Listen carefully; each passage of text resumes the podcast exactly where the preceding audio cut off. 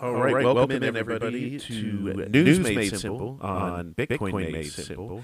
And here we are talking about some interesting topics in the world. Uh, we have a dirty bomb that uh, has been talked about. Elon takes over at Twitter, and the hash rate in the Bitcoin, Bitcoin mining world is going parabolic.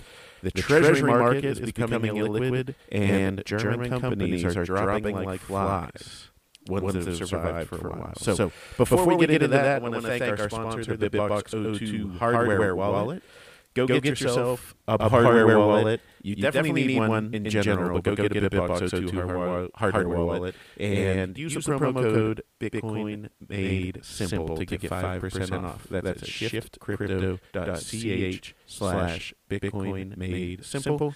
And thanks, as always, to them for sponsoring. If you guys want to listen to the show live, uh, if, you're, if you're not, not listening live right now and you're listening on the regular podcast channel, you can hear this live on Movies Plus. So, so download the app Movies Plus. It's, in all your favorite app stores. And when we go live, you'll be notified. And you can watch the live stream of us talking about this Bitcoin world. Um, so, so yeah. Welcome, Welcome in, everybody, and Luke and, and Phil. It's been a while since we've done this. So, what's going on, guys? What up, Luke? You want to go first? Just been cruising, just been uh, inside the world of Bitcoin, uh, just trying to uh, navigate my way uh, uh, what we through what is like the largest sovereign debt bubble bursting in human history. Um, obviously, you got the Bank of England blowing up, Bank of Japan blowing up. you got the Bank of England printing money with inflation above ten percent. It's all happening. Um, I'm just sitting back with a big box of popcorn um, because you know it's life's so easy when you've got Bitcoin. You don't need to worry about all of the carnage in financial markets. How about you, Phil? What have you been up to?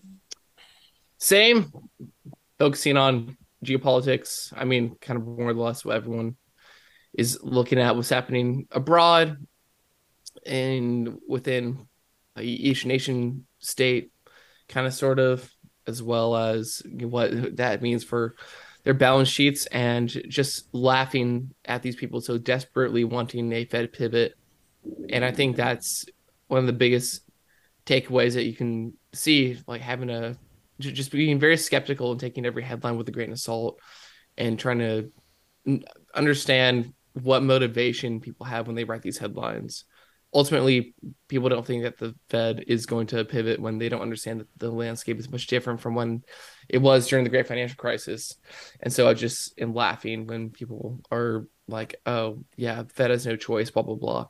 So I think the landscape is a lot different uh, these days. And as far as Bitcoin, it's a buying opportunity of a lifetime if you have cash. Yeah, you, should be buying as much as you can, as, as quick, quick as you can.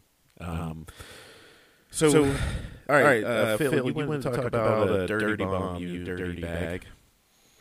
Yeah, well, again, prime example of the false flag opportunities that the European Union is so desperate to use in order to get the United States into a World War III for them to fight, as Europe has always done with World War One and World War Two. And really, I can I think one of the the big things to highlight is that as I mentioned, Liz Truss was sacked last week, and Rishi Sunak came in to replace her, and he's basically just a globalist Davos puppet as basically a watchman over the United Kingdom.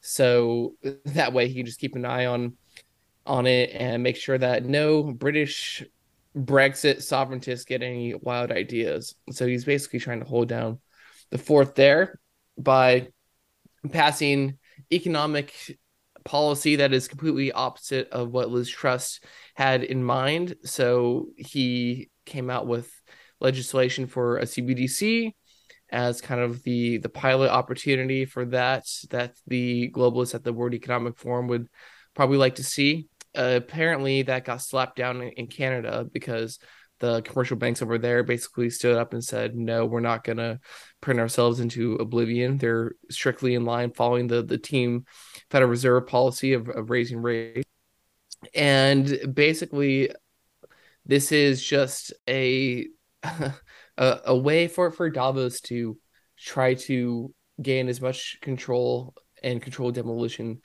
as possible. So anything that you see uh, of of these types of policies, it is just a desperate cry of them actually losing and trying to maintain as much control as as possible. Like I know I sound like, like a broken record, but that is basically to me what what is happening.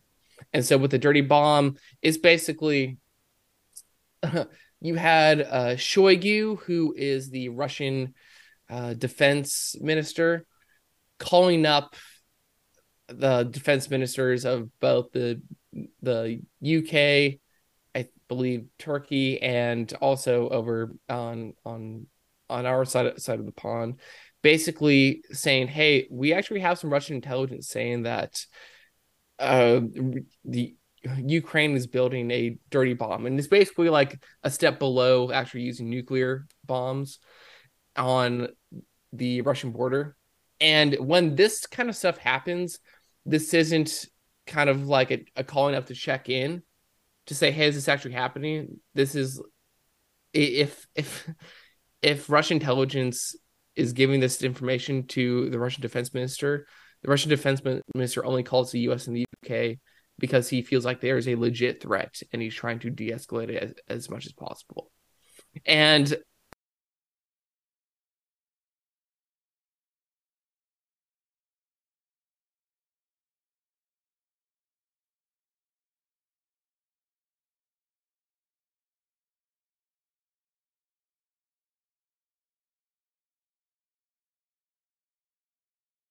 their P's and Q's in line in their I's and dotted and their T's crossed. But uh, essentially, I, I think it's just it's just NATO trying to push the poke the Russian bear to do something drastic because yeah, Russia did invade, but they were the ones that attacked first because all of this was just instigation on, on NATO to basically you know call call Russia's bluff and make them invade. So you're basically having the, these NATO forces trying to poke the Russian bear. But if you listen to people like Scott Ritter, who was basically Top Gun when he was in the Air Force, um, he's a he's a great American patriot, and, but he's also having Russian ministers on his podcast and getting their perspective where you don't get that on the mainstream media. And he's basically having a real constructive dialogue but he's bringing the uh, point of view of just from his experience. You have people within American military uh, intelligence saying that this is idiotic for America to actually invade Russia and have this and and basically giving the pass for Ukraine to create this of dirty bomb. And basically, if Europe tries to force the U.S. to fight this war for them because they don't have that that strong those strong gar- guns, that that weaponry, that armory, because the United States has been the military of the world for you know since the world wars. If you have that, then you basically have this undeniable Fed pivot, right? Because how else do you fund wars? You deficit spend yourself into oblivion, which is what Davos wants. Davos wants, and you have people like Jerome Powell and the commercial banks saying no, and we're going to tighten, and you have people like Jamie Dimons coming out and saying, essentially, we don't want this Davos policy of being the the the watchman of climate change policy. That's not the job of the banks. And again, you have this split divide between interests at the elitist level. So this is what I've seen from a thirty thousand foot view, and you basically have Team America saying "fuck off." Essentially. And that Team America are the are the Fed and the commercial banks, and the sovereigntists, like this pro-American stance. The Fed's going to be the Bank of the United States, and people within the military are actually have a rational point of view, saying, "Yeah, nuclear war is in nobody's best interest." Yeah, nuclear war usually isn't in people's best interest, right? What do you think, Luke? Yeah, it's wild. Um, I think to add a little bit of color to what Phil was saying, um, like a lot of people um, that's that you know still expecting let's let's call it the Fed pivot Uh, they're kind of wondering why the Fed is still raising rates uh, with inflation having actually decreased over the past two months. Um, so a lot of people thought, okay, once inflation peaked and it's come down from 9.1% to 8.3%, maybe that's when you'll start seeing the Fed pivot, especially when you're watching things like the treasury market go illiquid and the Fed's still not pivoting. Um, I think, uh, and like obviously, you're watching the United Nations get down on their knees and beg the uh, the Federal Reserve to uh, pivot, and they're still not doing it. Um, so I yeah. think, I, I think a lot of people aren't zooming out and just looking at the fact that okay maybe the US is not so interested about inflation. Maybe the US is trying to protect its 250 year hegemony as the world's dominant global superpower and protect their 100 year hegemony that they've had on the global reserve currency. Um, yeah. I, I so I, sorry. finish up. No no you go.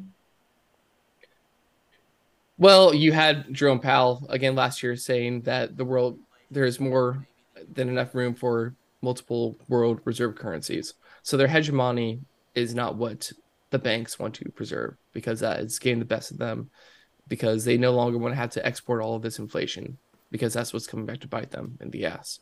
So they don't give a shit about inflation. They give a shit about preserving their credibility by draining back all this inflation, by raising rates like the reverse repo rate and now have $2.4 trillion in those reverse repo facilities.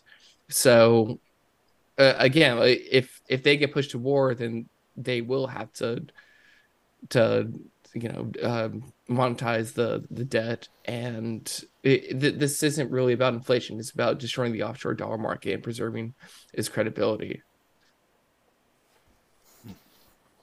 So you're saying a rock in a hard place I mean, more or less, but every bull that you see in the bear is just another example, or it just is just more proof that they have more room to raise rates, essentially, because people thought that we're saying less than a year ago, like earlier this year, that the Fed can't even raise one percent, or else everything's going to break, and we're not seeing that anymore.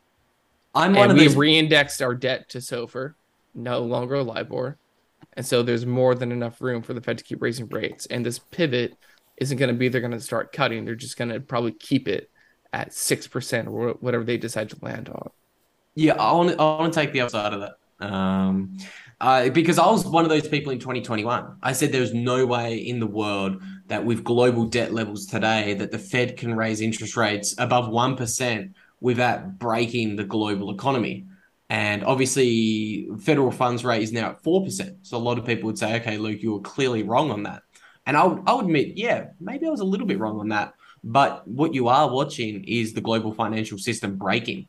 So I, I that's think the Fed's goal.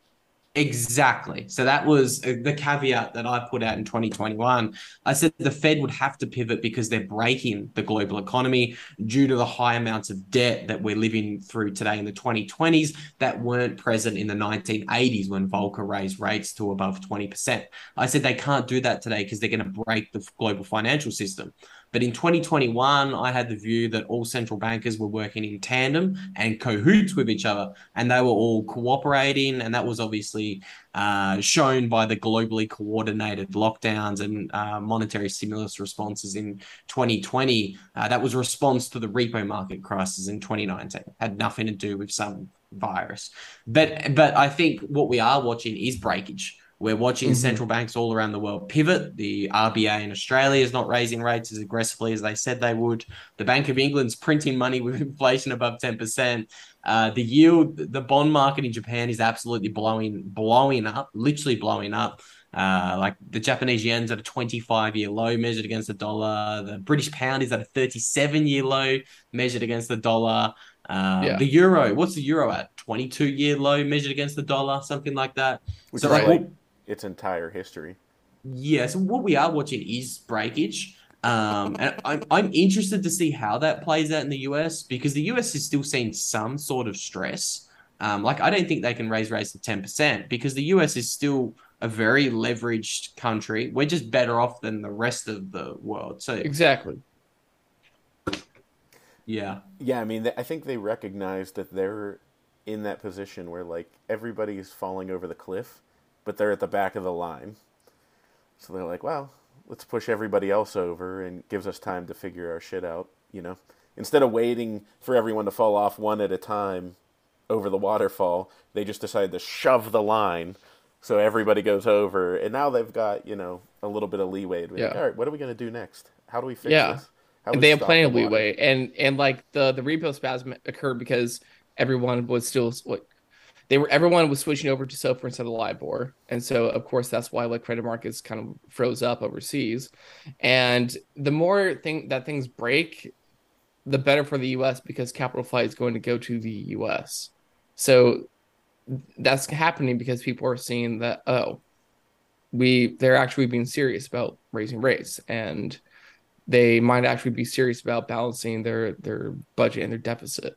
And this is why the midterms are so important because if you actually get like, I guess MAGA conservatives in there, then you have people that will be willing to cut social programs like Social Security and Medicare because we are spending way too much on it. I think it's about nine hundred billion dollars, and if you cut that to I think forty six cents to the dollar instead, I mean, that still leaves them about $400 billion, which surely is not nothing.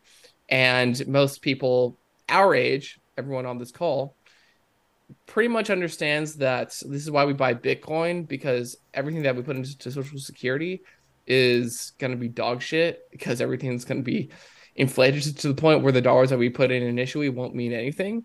And we also will stop paying the fat cat old farts and ma- forcing them to actually utilize all the savings and uh, assets that they have accumulated over their life to use that to take care of whatever health problems they have because that's what wealth is supposed to do. And so we no longer are socializing their inheritance that they're going to be passing over. So there's also backup programs. There's um I mean there there's also alternatives are that currently exist. I can't I can't uh, I, like supplemental income. And basically there's other programs program alternative to Social Security and Medicare as well that already exist that are basically available on a needs basis and not just an age basis. And so these ideas that are just like more rational, I think will be able to actually be, be more more utilized. And because we cut cut these programs, there's just going to be more than enough money floating around.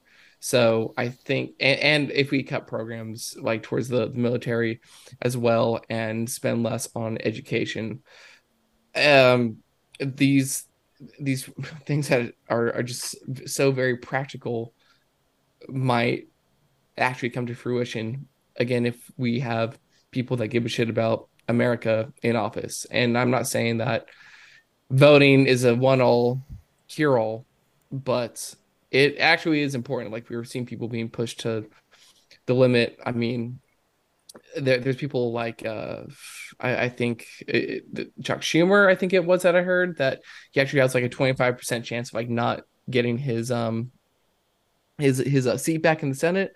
Basically, people's ideas are uh, of how how the people that they vote for are benefiting them are starting to turn around.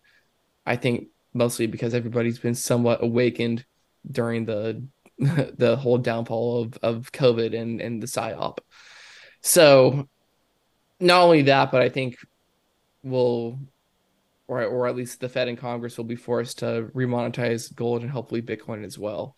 And and have that be part of the treasury coupon payout for 50 and 100 year treasury bonds as Judy Shelton wanted to do during uh, the Trump administration but you had a bunch of globalists in in charge and they wouldn't let Trump put her on the FOMC board. So I think a uh, tide is turning, the pendulum is swinging, and it's going to swing back. But before that, we should we should try to take advantage of much of that as possible because people on both sides of the aisle are just fed up of being psyops for the past two, almost three years. That's how I see it. Yep. I think the people in the middle are starting to go, oh, okay, um, maybe this is a little crazy. Uh, and don't get excited there, you on the far, far right, because whenever it pushes that direction, the pendulum's going to go back the other way, as it should. Yeah. Um, so you know, this is the balance of power. Uh, let's just find out how much power is actually balanced.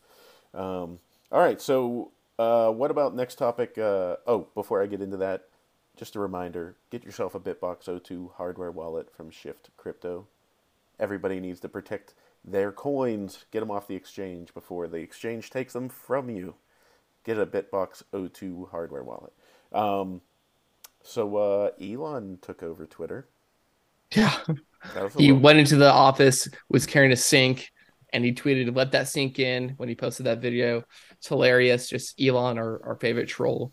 And ultimately, this is us winning. I think, I mean, this may have been Elon's plan all along, but people speaking up on, on Twitter and putting these ideas of, you know, being against censorship into the zeitgeist, I think that this is great because it is kind of like people's grassroots opinions are actually mattering and are trickling up to the powers that be, if you want to call it that. But yeah, he fired the CEO, the CFO, and then the head of like legal policy, which was basically the you know pink hair, blue haired, you know lefty freaks that would cancel people and just you know I guess sift through Twitter hatred online. And he basically sacked those positions and it's pretty great. And it, it's funny to see all the the the profanity that people wouldn't get away with uh just almost immediately people saying dropping all these racial slurs and and whatnot like i'm not advocating for that but in a way i am because it should be the public sphere and the public square and whatever the best idea will win and all that BS. We want to keep an eye on that stuff that we out in the open. So this is just kind of a breath of fresh air, seeing all this degeneracy. But again, it's not like.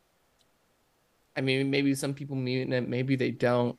Again, not advocating for this behavior outright. I mean, this does, doesn't represent what I believe, but I ultimately believe in free speech, and this is just it's funny. Like people, I think will want to get it out of their system, and and and we'll see how much how much leverage Elon actually has. Standing up for free speech means standing up for speech you don't agree with.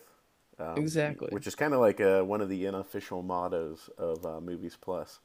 Um, I tweeted out this morning. I don't know if you saw it, but it it uh, Twitter ever since Elon took over and fired the the czar of Ministry of Truth or whatever that would, you know, yeah. ban your account if you said the simplest truth out loud. Um, I said it reminded me of seventh grade. I mean, this was a specific event, but it happened multiple times. I remember, like, our English teacher in seventh grade, like, the principal came to the door and was like, you know, she went out in the hallway, gave a little nod, like, come out. She was like, I'll be right back. Just, you know, keep working on your stuff. So, teacher leaves the room. And as soon as the teacher leaves the room, somebody, maybe me, I don't know, it might have been somebody else, but somebody yells, penis! Just as loud as they could. Right. Uh, and then somebody else yells, vagina! You know, then somebody goes, boobs! And then, you know, people just keep yelling things until, uh, until the teacher comes back. And the teacher comes back. But this, in, this, in this instance, so that's what Twitter feels like right now because I mean I've literally seen those words tweeted just by themselves because people were trying to push the envelope and see what happens. Um, but the good news is uh, the teacher's not coming back this time. There is no hall monitor anymore on uh, Twitter. So I gotta say, I'm not an Elon stan because obviously, you know, everything he did with Doge and him turning on Bitcoin and all that kind of stuff was not good. But I think overall, um, you know, this is a good thing, and I do believe he wants what's best for society uh, in general, and I think he understands the public town square is uh, important. So this is a rare moment where somebody with a lot of money is is spending it not to their own benefit. Because honestly, how does he get more than forty four billion dollars out of this, or whatever he spent on it? I don't know. Um, I, it's that's a lot of cash, and you know maybe it'll pay out financially, but like he's not really doing it for that. He's doing it for the right reasons. So I don't know. Um, you know, I think it's a good thing. Luke, what do you think? Are you going to just start tweeting out absurd things? Oh, of course. Um, I've actually so I've been monitoring. Uh, so I've been shadow banned heavily, uh, really, really heavily. I'll lose uh, somewhere around ten followers a day uh, for the past six months. So it's um, it's pretty it's pretty good shadow ban. But I've been watching it the last twenty four hours, and I haven't lost any followers. So that's interesting. Um, I I don't know what's going on there, but yeah, I think Elon overall, like obviously, uh, Slayer Heroes. Um, I simped a little bit hard for Elon in 2020 when he fought when he first bought Bitcoin, but always with the caveat of okay, this dude's developing uh, microchips that are being implanted in people's brains. I was aware of that the whole time, kind of thinking, okay, is Elon con- controlled opposition? I don't know, uh, but you know, I, I'll just I'll I'll, ca- I'll cautiously watch um, the events unfold as they do, and hopefully Twitter does improve. Um, I, I, like Twitter is the only social media platform that I really use with any sort of regularity these days. Um, I, I don't use Facebook. I don't use Instagram. Like I'll post to there to like advertise videos and like Bitcoin stuff, but I, you'll never see me sitting there scrolling. It's just not because um, Twitter is just a completely different platform, and I think Elon buying Twitter um, is just going to, in my opinion, it's just going to bring more and more people uh, to Twitter in the future keep that public town square going. Um, Twitter is the metaverse. Yeah, as much as I hate the metaverse, it is. I mean, you know, people were talking about it, and I was like, you know, I think we've been in the metaverse for a while, because like, that's what me and my friends did. You know, like we started playing. we had LAN parties back in the day. You guys are too young to know what that means, but we used to have to get all of our Xboxes together in one room and like or in one house and then run ethernet cables to each other's and play on a on a on a loop so that we could play you know halo or call of duty um LAN know. parties as in local area network? Yep. Yeah. Yeah i don't know if you ever had those but it was uh it was fun. Good times. Um so anyways uh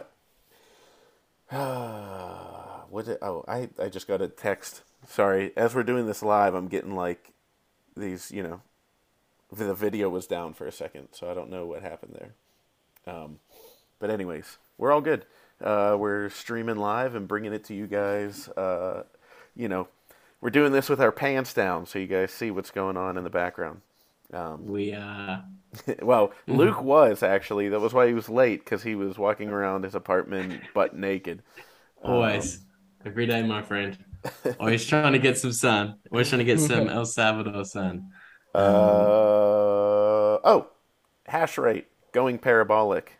WT fudge is going mm. on there. Um, Luke, you brought that up, so I'll let you start the topic, but I have some thoughts on it as well. Yeah, so um, I have some very uneducated thoughts on this topic. Um, when I first saw hash rate going parabolic, I thought, okay, this is interesting. Uh, you've got an energy crisis all around the world, so energy prices are skyrocketing. So naturally, people would be less incentivized to be plugging in new miners when they're paying a lot of money on electricity. So I was thinking to myself when I first saw the chart of hash rate going parabolic, okay, is this nation state hash wars going on right now? Is this Russia plugging in a shit ton of miners because they've got access to pretty much free energy and free electricity. And obviously, Russia's been sanctioned by the world. And Russia also come out and said, hey, we're going to accept Bitcoin for uh, any sort of payments, whether that's uh, gas and oil. So that was my first um, opinion when I saw that chart of hash rate going parabolic in the middle of a bear market, which is typically unprecedented. Um, and then I was talking to a few people and they said recently uh, some of the miners, I can't remember, it was the S17 or the S19s, but they've a large efficiency gain recently, like a 30 to 40% efficiency gain. So maybe that's the uh, is it Occam's razor? The the simplest explanations typically the uh, the the the causal uh, explanation of something. So I, I'm not sure exactly what's going on at the moment. Um, have you guys been keeping yeah. an eye on the hash? Yeah. so I I subscribe to the Bent, which I rarely read, but uh, Marty put out a very prescient issue of it, and so basically, at an all-in cost of 0.06 kilowatt hours, most ASIC models are profitable, though not very profitable at all. So if you're running S9s at M21s or M20s, you're currently mining at a loss. And let me see here. What does he say for the S19s? S19 and M30s are scraping by with 0.01 cents and 0.05 cents of daily profit, respectively. So For- unless you're at what kilowatt? at the uh, same, At six cents. yeah, Okay, yeah, that I can verify that um, because I'm running an S19 and I pay 11 cents per kilowatt, and at the current price and Oh, oh, rate- and uh, uh, ten thousand kilowatt hour, ten cents per ten thousand kilowatt hour as well. is what a profit of one cent. Yeah, so he says let's put into perspective by highlighting the profit profitability of different ASIC models, mining at an electricity cost of six uh 0.06 and 0.08 and 0.10 kilowatt hour. And there's a diagram there. I mean, anyone can go find this. Just subscribe to the Bent; it's free. But go ahead, Cory. Um, yeah, no, I, I, I jokingly say that, and I've been saying it on my individual pods, um, my BMS episodes, but uh, it's basically turned into a DCA machine for me. so it's like, well, it's not really profitable. I mean, it kind of is, you know, by a hair, but uh, basically at this point, it's instead of DCAing with like Swan or somebody else, I just have a machine running in the basement that is uh, getting me DCAing me KYC free Bitcoin. Um, also heating my house, uh, so that's pretty cool. Uh, and you know, to shout out to the black box that I have coming, uh, and then I'm going to work with Crypto Cloaks, and I'm plugging it directly into my HVAC system, uh, which will make it even more efficient. But just, I think I mentioned this on the podcast, but just pointing the ASIC from, I had it pointed towards the out exterior wall, and I flipped it around and facing into the basement, and now my house, my my heater hasn't turned on, and it's been hovering at like 70 degrees, and we set the thermostat at 68. So, um, yeah, that's been pretty cool. Uh, if anything, actually, I had to keep an eye on it and make sure that it doesn't flip to air conditioning because I heard I have a heat pump, so the same machine runs for the heat and the cool. And I heard it kick on the other night, and I was like, "What the hell?" And I looked, and it was cooling my house. Like my air conditioner turned on because the house was too warm. Um, so uh, yeah. Anyways, that's my little sidebar. At least it's saving me money on my heating bill. But yeah, um, my thoughts on what's going on with the hash rate is I think personally, I think some uh, there's a nation state acting here. Um, you know, because what are the incentives? Uh, okay, Russia was cut off from SWIFT. Russia has a lot of oil to sell. Russia has an abundance of energy. I don't know. They're not going to come out and say, "Hey, we're Bitcoin maxis," you know, because like Putin's not for like the betterment of humanity. Like that's not what he's about. Um, but Bitcoin is for your enemies. You know, Yep. Bitcoin is for everyone, so you have to accept that. And um, so, and I also think that's why Russia, if Russia were to make a play like this, they're not going to come out and announce it. You know what I mean? Where El Salvador, we think for the most part, is for the betterment of humanity and their civilians that live there. So they came out very proudly and said, "We are behind Bitcoin. We made it our legal tender." Blah blah blah. Um, you know, where Russia's like, look, we don't want this to be better for everybody. We want to keep it to ourselves. So they're not going to say anything about it. Um, you know, because then that opens an attack vector for the countries that they're um, against, you know, where like the U.S. and Ukraine and NATO and everybody could start attacking the crap out of the Bitcoin network. Um, so yeah, I think that's where it's going.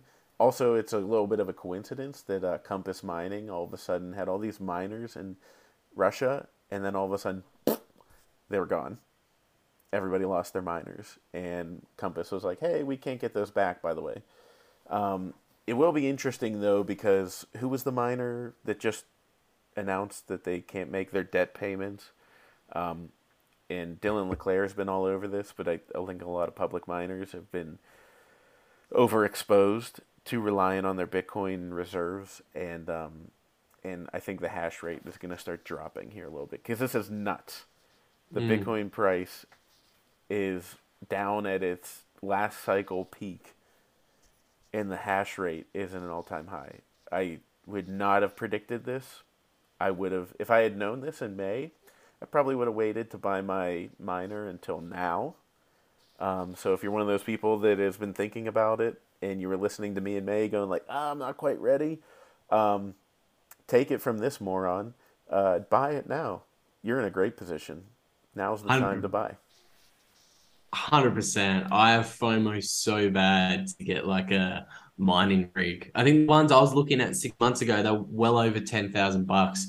I think they're like two and a half thousand now. Um, so I got FOMO to buy a mining rig. Um, and uh, I, I'll tell you the efficiency you mentioned. So I have the S19, and they advertise it at like 110 terahashes or whatever. Um, I put it in low mode, low electricity mode, and it still pumps at like the hash rate between 100 and 110, but it uses way less electricity. So I've uh, if I put it in normal mode, I'd be hashing at like 130, but it's less profitable. So I just pump it down to to low mode. Um, so to to further your uh, theory that that much more efficient, absolutely. So it's an interesting thing to keep an eye on. Um, and uh, Luke, I don't know if you're naked now or if you're you know off camera and you can hear us. Um, but if you want to get into the treasury market becoming illiquid. Well, uh, before that, I just want to speak on. Yeah, it, it's funny how y'all mentioned how the cost of miners have gone down, and we're seeing all these like deflationary aspects come into effect. And deflationary, not the destruction of money, um, like the the normie layman idea of inflation. So the cost of miners is going down, the cost of housing is drastically dropping, cost of automobiles is dropping, whereas a year ago people were paying out their ass for a used car. And I just think it's really interesting because like you are seeing QT actually working in the background and sending you those signals of hey you shouldn't be interested in buying this house. And we're seeing the real estate bubble collapse in, in front of us and it's it, it's beautiful. So i just kind of think it's really uh just it, like a, a breath of relief seeing this monetary policy actually happen. And uh just th- this this whole talk about hyperinflation kind of uh, coming to fruition hyperinflation and hyperdeflation as as Ron Paul always says is the side of, of the same coin. Yep. So we're seeing both kind of happen at once. My yeah. one, my one sister who doesn't listen to the podcast, so the one that's listening, I won't name who's who, but I, uh, I the one that doesn't listen, she joked with me and said, because uh, I was talking about macroeconomics, all those things, and she goes, "Oh, you mean like how all your things didn't come true?" And I was like, actually, the only thing I was wrong about was the price of Bitcoin in October of 2022. Everything else has happened.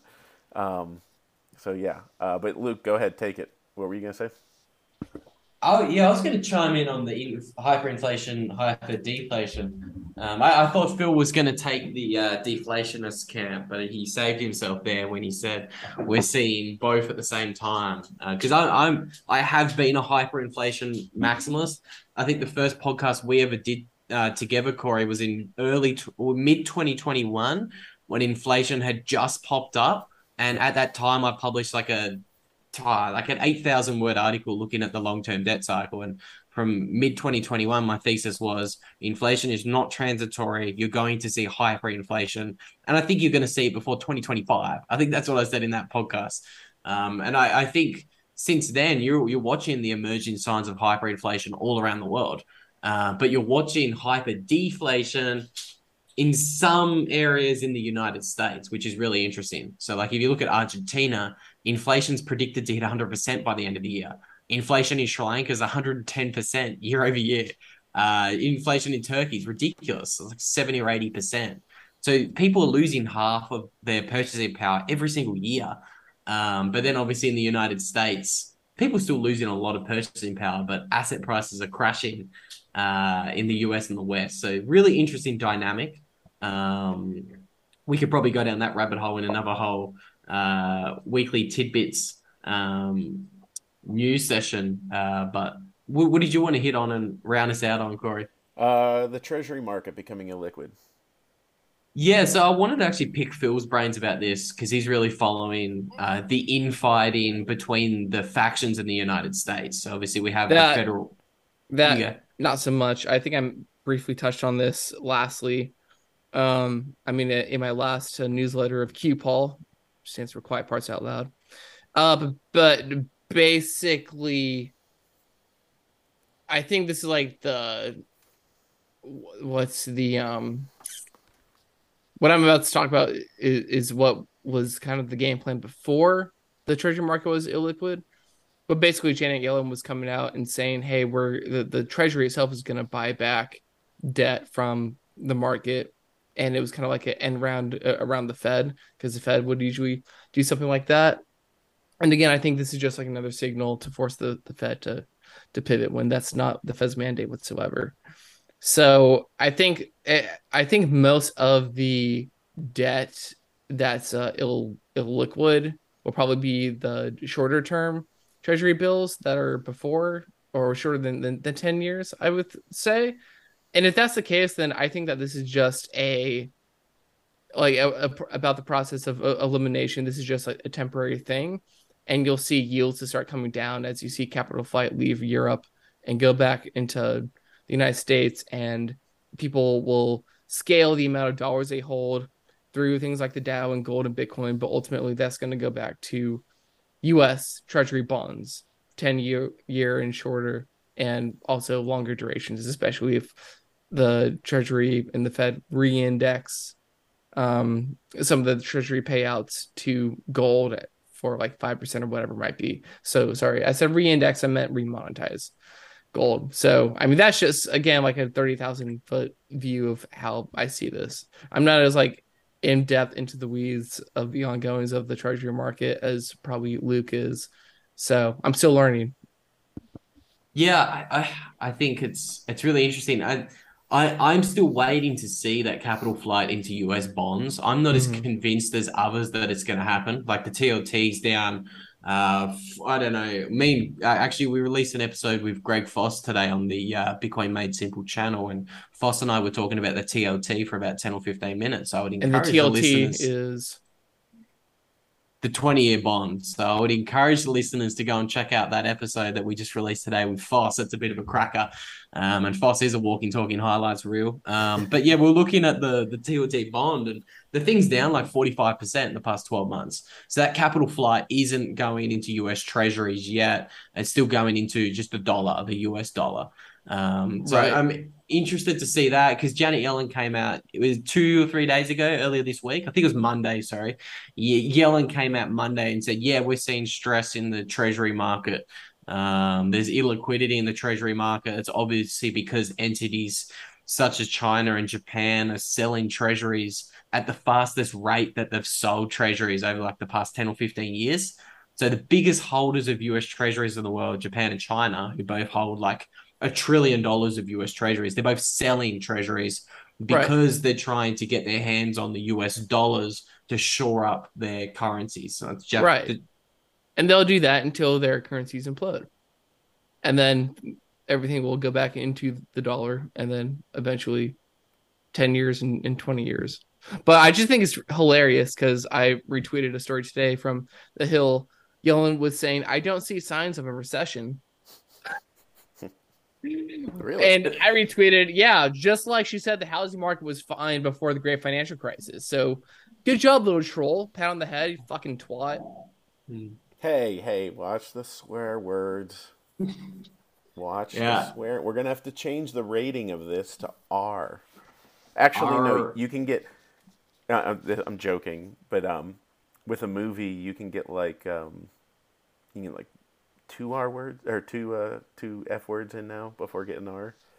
Um, little tidbit for anybody that didn't know this. I don't know if the rules are still the same, but back in the day, like if somebody was smoking in a PG-13 movie, it would be rated R, but you had to like and now like you had to have a, a character say something about how smoking was bad for you in the loop in the loosest terms it wasn't like that guy's smoking smoking's bad for you but like it had to you had to have some kind of statement within the movie Uh, Trying to get a little cancer, Stan. I didn't know that. That's uh that's interesting. And what did you say the first part? If the podcast has two F bombs in it, it's R rated? well no i mean i'm just joking about the podcast but in a movie Okay. like it used to be no f-bombs then they added one you could have one f-bomb in a pg-13 movie um, Hmm.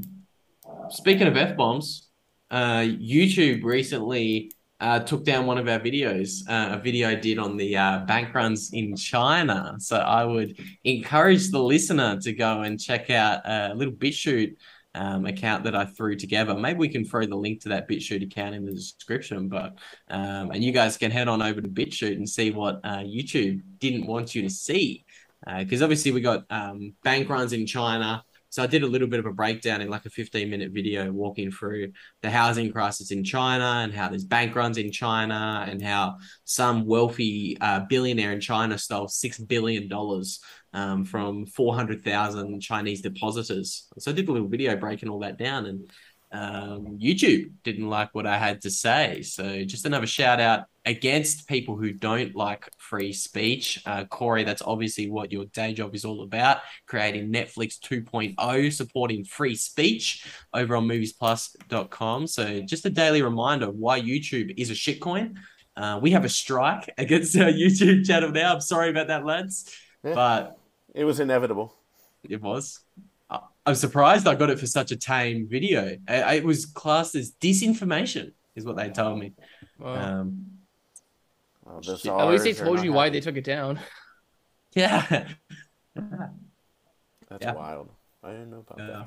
that. Um, and last thing to round it out, uh, so a handful of German companies that survived both world wars, the Great Depression, hyperinflation in Weimar Republic, all those things, um, they all went out of business like within 24 hours. So talk about that, Luke.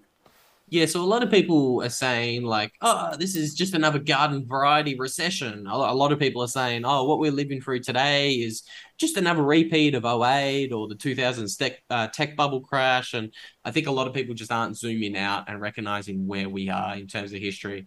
Like, I think this is the big one. I think this is the bursting of the everything bubble. Uh, this is this is like what we're living through is, is historic. Um, and that's kind of reflected by a lot of the carnage you're seeing around the world. So, um, in Germany, there's like four of the largest companies in Germany. I don't actually have the names of them on hand. My phone's over there charging.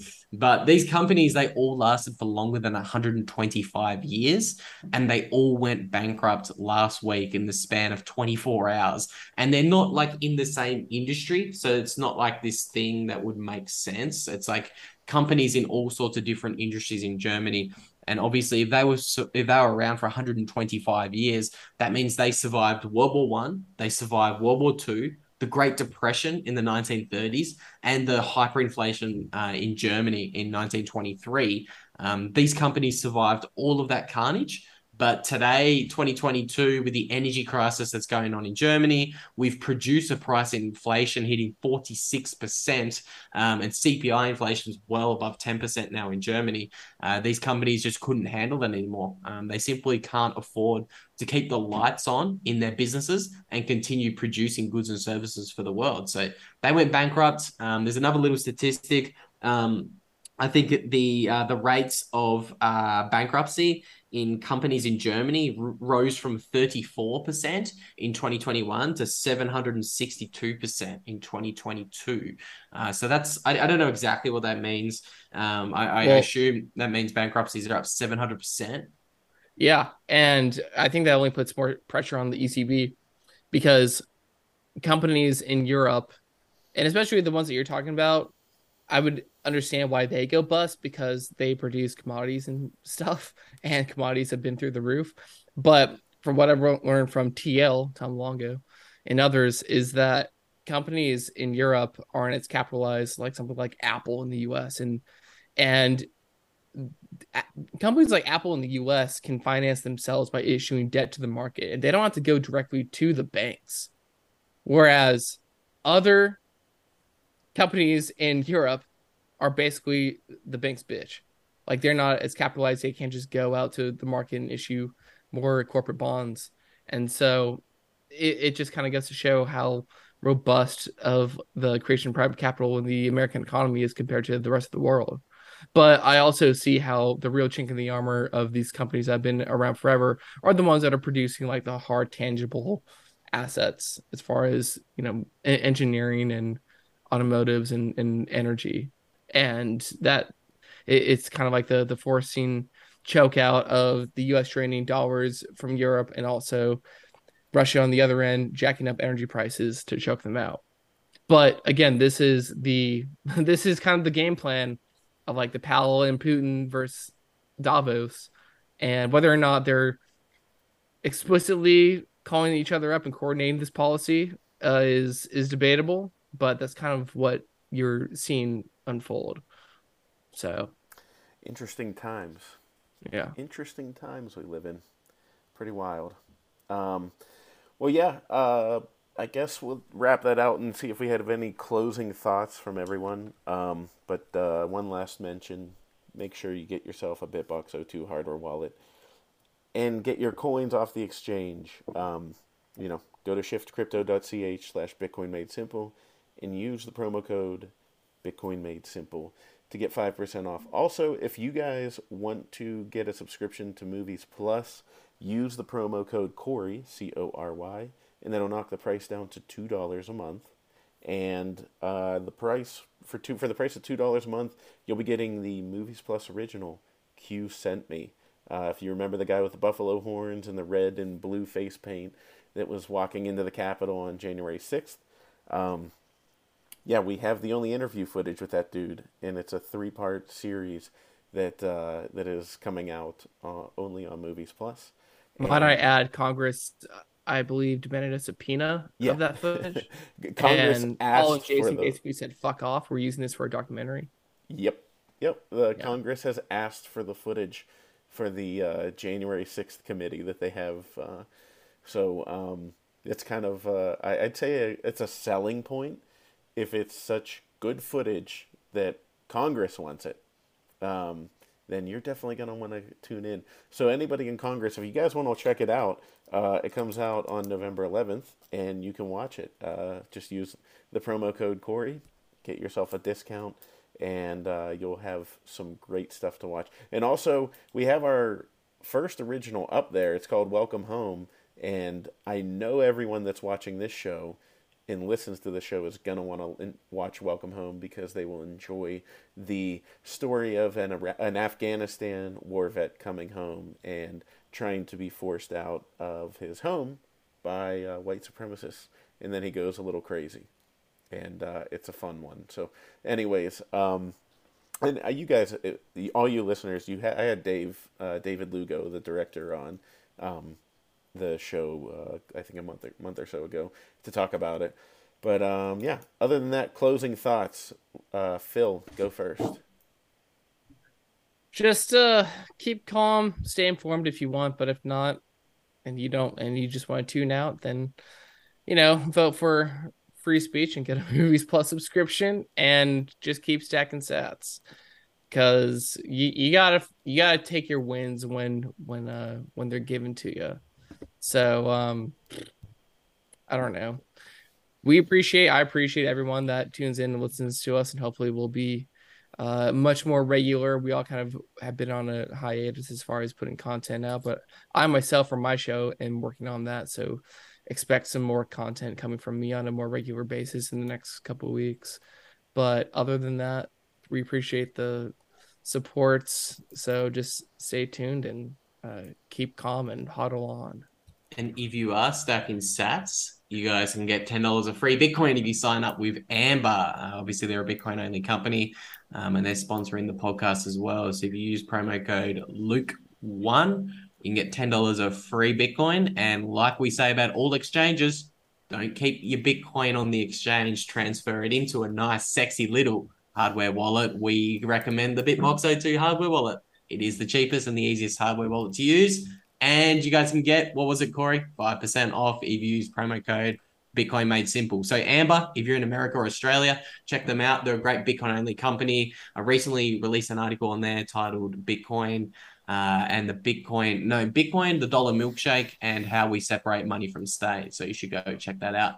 Uh, but yeah, closing thoughts, uh, keep stacking sats. Um, we're living through extraordinary times. Um, honestly, this is like literally the most interesting time that I believe there is to be alive. So I'm fascinated. I'm loving it. Um, just trying to learn as much as I can about Bitcoin. Um, anyone listening in, uh, get your Bitcoin off exchanges. They're all going to go bankrupt. Um, and you know, keep keep paying attention. Wild times ahead. Awesome. Awesome. All right, well, guys, thank you for listening, and we will see you live on Movies Plus next time. Um, but also, if you're listening on the podcast on the, all the regular spaces, you can catch it there at a later time. All right, guys, stack sats and keep calm. Peace. Adios, amigos.